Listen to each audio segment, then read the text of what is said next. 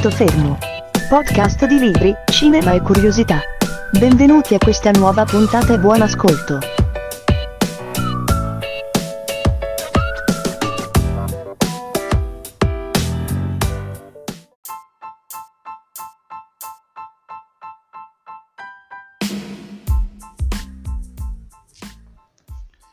Il 10 settembre di quest'anno è stato rilasciato al pubblico italiano finalmente l'ultimo romanzo di Stephen King, L'Istituto.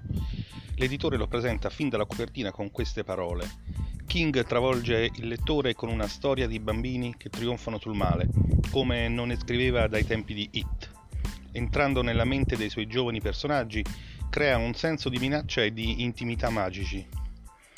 Non c'è una parola di troppo in questo romanzo perfetto, che dimostra ancora una volta perché King è il re. Naturalmente già dalla copertina praticamente si sono uh, rivoluzionati i lettori, quelli pro e quelli contro, a King. Il tutto è riassumibile, tutte le reazioni sono riassumibili in due frasi che cito esattamente da un, soto, da un noto sito di lettere. Prima reazione, Stephen King è solo uno scritto rucolo, osannato più del lecito. Seconda frase, Stephen King è un genio, come solo Lovecraft e Tolkien. Punto. Non ci siamo per niente ragazzi. È dal 1974, tenete a mente questa data perché poi ne parleremo in un'altra puntata. Dal 1974, dicevo, l'anno di pubblicazione del primo libro in Italia, Carrie, che ci si chiede se il re dell'horror sia un autore importante dal punto di vista letterario o semplicemente una macchina da bestseller eh, una macchina dalla fama consolidata e con un istinto seriale nel riconoscere tematiche e costruire trame che catturino i lettori. Ma rispondendo alla prima affermazione, uno che ti tiene incollato alle pagine di un romanzo in cui per 300 pagine non ci si muove da una stanza, come accade in Misery, come lo definisci? Un grandissimo scrittore. Uno che ti obbliga a leggere 1200 passapagine di un romanzo e dico obbliga perché staccarsene è come smettere di fumare e incrocia vita, morte e miracoli di una dozzina di personaggi, come avviene in It, è un grandissimo scrittore.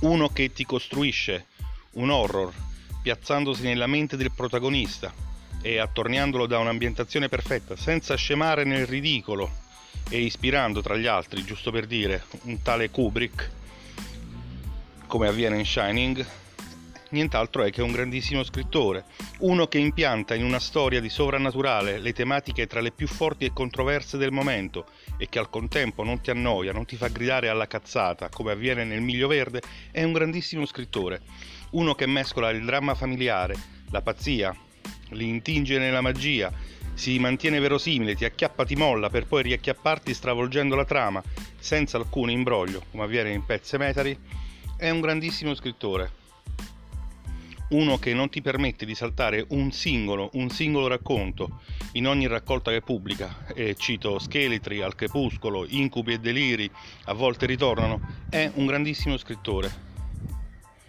Uno che su 60 e passa libri ne sbaglia diciamo 10, tra questi ricordiamo Cell che è una vera merda, è umano, semplicemente umano, non certo uno scrittore sopravvalutato, ma c'è sempre un ma, ma la parola genio con il suo significato è una e una sola.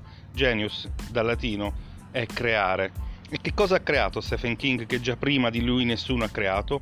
Ammettiamolo, poco o niente, per cui paragonarlo o anche solo avvicinarlo a Tolkien è quantomeno azzardato.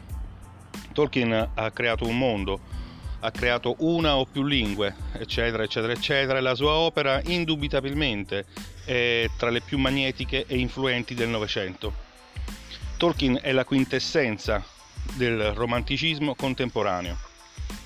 Tolkien è profondamente conservatore nel suo elogio degli antenati, nella sua idealizzazione del passato, nella sua ammirazione verso i costumi popolari.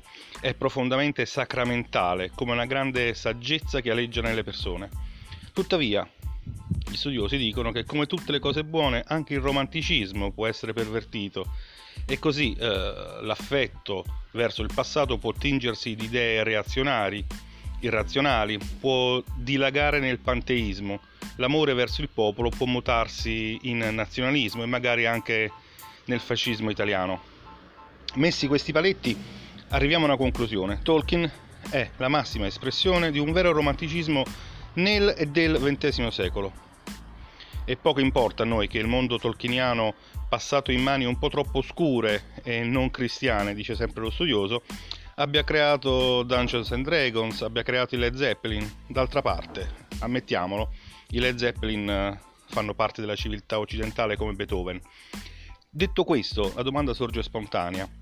Dopo Tolkien, di tutti i romanzieri del XX secolo, diciamo che soltanto uno si avvicina a eguagliare i poteri letterari di Tolkien, è Ray Bradbury. Venendo all'oggi, ci troviamo con un vero e proprio deserto degli elfi. Qualcuno potrebbe dirmi la Rowling. La Rowling è una pia donna che ha avuto una grande idea, un'idea di successo, ma dobbiamo anche dire che i libri di Harry Potter, inesorabilmente divertenti e intelligenti, eh, fra cent'anni non si leggeranno più. Quindi e quindi tocca leggere Stephen King, il quale, pur crogiolandosi nella decadenza e nella immoralità del male, è egualmente efficace nell'evocare il bene e l'eroismo. Insomma, il re dell'horror è a tutti gli effetti anche il nuovo re degli elfi, lunga vita al re.